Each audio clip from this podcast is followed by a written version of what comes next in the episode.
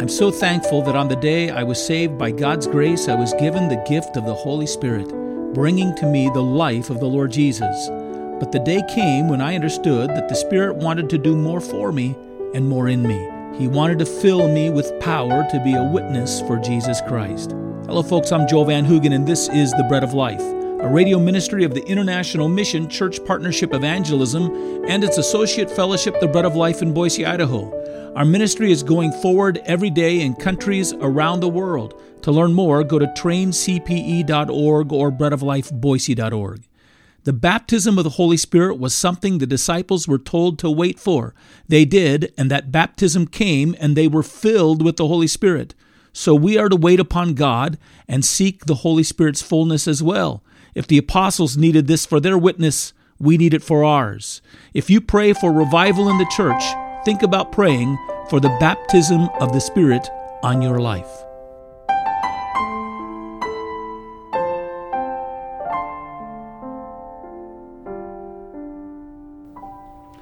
Wait. Wait for it. I don't know what would happen if today were the day in which the Lord Jesus said to his 12 disciples, Wait. Wait for the pouring out of the Holy Spirit upon you. It happened 10 days later for them. He would have said that to us and said, All right, sometime this afternoon it's coming in. Sometimes in the next 10 minutes it's coming because he said, Wait. And it might have taken us not 10 days, but 10 years. Because God had to build in us and has to build in us what needs to work in our lives so that we treasure what it is He wants to give. And so that when it comes to us, we value it and immediately implement it into our lives. With all that said, I want to quickly share with you what must take place in our own lives for this seeking and this waiting for the baptism of the Holy Spirit to, in a sense, reach where it needs to reach, for us to be positioned for God to pour out the Spirit upon us. And we referred to it in the illustration of the little boy with his puppy. And it's first this. First, Spirit, as you wait and as you seek, cultivate in your life, in your seeking, a deep want. Cultivate in your life, in your seeking, a deep want. The Lord Jesus had told his disciples that he was going away from them but that he was going to come and he was going to be with them through the presence of his Holy Spirit. He actually told them, It's better that I go away because if I don't go away, I can't send my Spirit to you. And he's going to come and he's going to bring my life and he's going to be with you and he's going to be in you. And this is going to be even an improvement from the experience that we've had with one another over these last three or four years. It's going to be better than this. And then the Lord Jesus ascended into heaven, telling them to wait in Jerusalem until that promised Spirit was poured out upon them. And as he was departing, and they couldn't hardly take their eyes off of heaven and the spot where they last saw him disappear in the clouds because they wanted him. They wanted his fellowship, and they wanted his presence, and they wanted his life. When they went back to that upper room and they began to pray and supplicate and seek the outpouring of that Spirit, I tell you, above everything else, what they had was a great want for Jesus in every way to make himself real to them, for Jesus' presence to be marked at every place and every point that they went. They wanted somehow to have in that moment the very tangible sense of his presence that they had had just before those moments.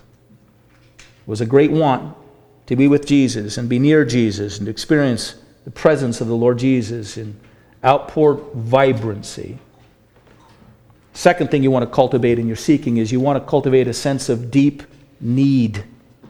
The commandment placed upon those early disciples was to proclaim the gospel to the ends of the earth. These Galileans, these fellows who were, in a sense, considered hicks in their own nation. They had to take the gospel to the ends of the earth. Oh, what a tremendous task, what a tremendous responsibility, far beyond their ability. How were they to communicate this great truth even to the learned and spiritual leaders of their own nation? Those people who were far more sophisticated than they. And then to take it to the ends of the earth? This is what he's left us with. This is the command he's laid upon us. Oh, we'll need something we don't have. We'll need something. And the need began to grow in them, began to grow in the how will it take place? Well, Lord, unless you send that promised spirit upon us, will never be able to accomplish it. If you've figured out your Christian life to such an extent that you think you can effectively do it day by day on your own, you've lowered your goals. You don't have a calling big enough for what the Spirit of God would do in your life. You need to, in a sense, get hold of and lay hold of a calling in your life to live out the life of Jesus Christ and proclaim the life of Jesus Christ that's so great and so broad and so compelling that you need something more than just your own innovations or your own capacities and your own ability. You need God to expand it. And by the way, what God will do in your life as a follower of Jesus Christ is if you won't allow yourself to be caught up with this sense of this great need, God will introduce you to it one way or another. He'll take you through difficulties and hardships and trials. He'll dwindle you down in all of your own resources as He still puts before you His desires for your life. And He's faithfully doing that to push you to the point of need. God, I, I need what I don't have. And I need it. I don't need your help. I don't need a boost. I don't need to kind of lift me up. I'm not like the little engine who's saying, I think I can, I think I can. God, if you can just get me over this little hill with a little extra energy, God, I'm at the I'm in the valley. I'll never ascend to the mountaintop of service and honor you unless God, you bring me there by your power. I need you. I need all of you. I need all of your power. You're in spirit inundating me. The task is too big, and I am being exposed for all my weakness and all my inability and I'm being exposed in all of my pettiness and all my sin. Oh God, take over. Let that need build in your life. Study your own life to see if God is not persistently throughout your life trying to introduce you to your need of Him. Here's the third thing cultivate with the want and with the need an expectation and anticipation for what has been promised. For this baptism has been promised to us. In Acts chapter 2, verse 39, as Peter is preaching to the multitude before them and explaining this glad, generous outpouring from the hearts of these that are around them, the message of all that Christ has done, these Christians proclaiming Christ and drawing into their stories the great works of God from the Exodus in which God led the nation of Israel out of bondage to Egypt and tying it into the great Exodus that the Lord Jesus now has brought them away from their own sins that's what these people were hearing in their own language in this miraculous, powerful way. And Peter says, Now, this outpouring of the Spirit and this great, powerful witness that you're seeing here, this glad, generous outpouring of the message of Jesus Christ that you're seeing from all of us, it's the gift of the Holy Spirit. We've been baptized by the Holy Spirit. It was promised to us. And then, verse 39 of Acts 2, he says this And for the promise is to you and your children, and to all who are far off, as many as the Lord our God will call. It's for you as well. I don't know about you, but if something's been a promise to you, and it's delayed in its arrival, but it's been promised, especially if you trust the one who's promised it, you begin to expect it. You wait for it. That very promise of that outpouring helps you endure as you seek it and long for it, as you wait for it, not 10 days, but maybe 10 years. But you wait for it expectantly, longing for it, knowing it's been promised to you. And you press God for it again and again. You know in the end He's going to work it out and He's going to prepare you to do what it is He's called you to do by His outpoured Spirit. So you want it, you need it, you expect it, and you let that expectancy carry you through days of seeking for it as well. Here's the fourth thing you seek this baptism as you intend to act in obedience to Christ. You seek this baptism, wanting it, needing it, expecting it, as you intend to act in obedience to Christ. We say in our training that we give overseas, teaching people evangelism, some of the last lessons that we give are on the filling of the Holy Spirit to empower us in the ministry, and we teach people that the Holy Spirit fills us at the point of intended action. We've said, you know, there are a lot of churches in which they sing a lot of songs and they pray for God to make His presence known and His Spirit to come down. And we say oftentimes what you'll discover is the reason that the Spirit of God is not coming in power upon the church is because God knows they're not intending to do anything with it. They just want it as a, an additional experience for their life to make them feel good about themselves so they can put that in their advertisement. More people can come to our church if they know the Spirit is here. Right? But they're not intending to take it and drive them into a life of obedience and holiness and drive them out into a witness for Jesus Christ. And so, so often, what limits it is God knows if you're intending to do something with it. God fills us at the point of intended action. Acts chapter 1 tells us of these early disciples that went away from the place where the Lord Jesus had ascended. And just before he went away, the Lord Jesus said, You tarry in Jerusalem until you receive power, for it shall come upon you not many days hence. I'm going to send it, but you've got to wait for it and you've got to seek for it. And they went back to the upper room and they began praying and asking and supplicating that God would send it. But we read what they were planning for as they were praying and seeking for this outpouring of the Spirit upon them. At that time, Peter stood up among them and said, You know, listen, Judas has died. Judas betrayed the Lord. It was prophesied that he should betray the Lord, and he's died. And yet now we need to replace him.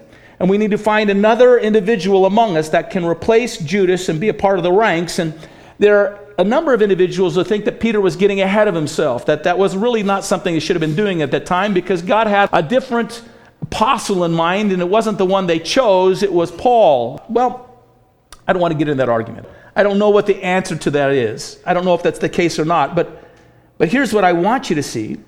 I want you to see that in this they were planning for something. Look at Acts chapter 1. And let's look at verses 21 and 22.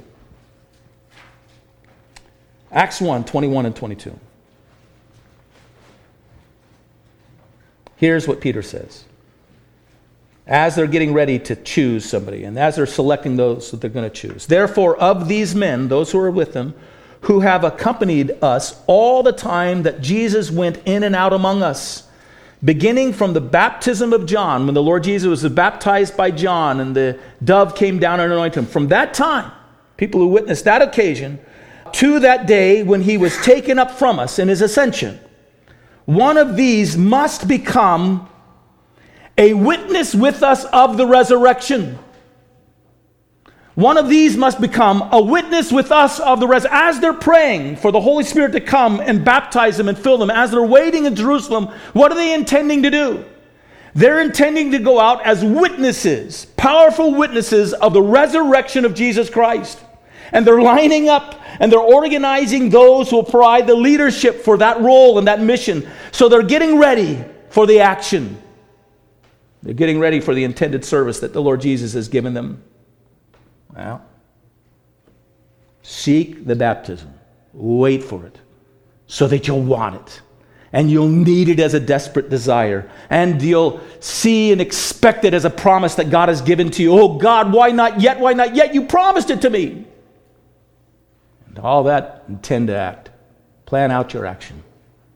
I would say begin carrying it out, some of it. Sometimes the Spirit comes to us in the last moment before we step into our acts of obedience. Sometimes a few moments into it, it comes to enable us and empower us. A work of the Spirit that is more, a work of the Spirit that is mighty in the Christian, and not to be assumed upon, but sought for.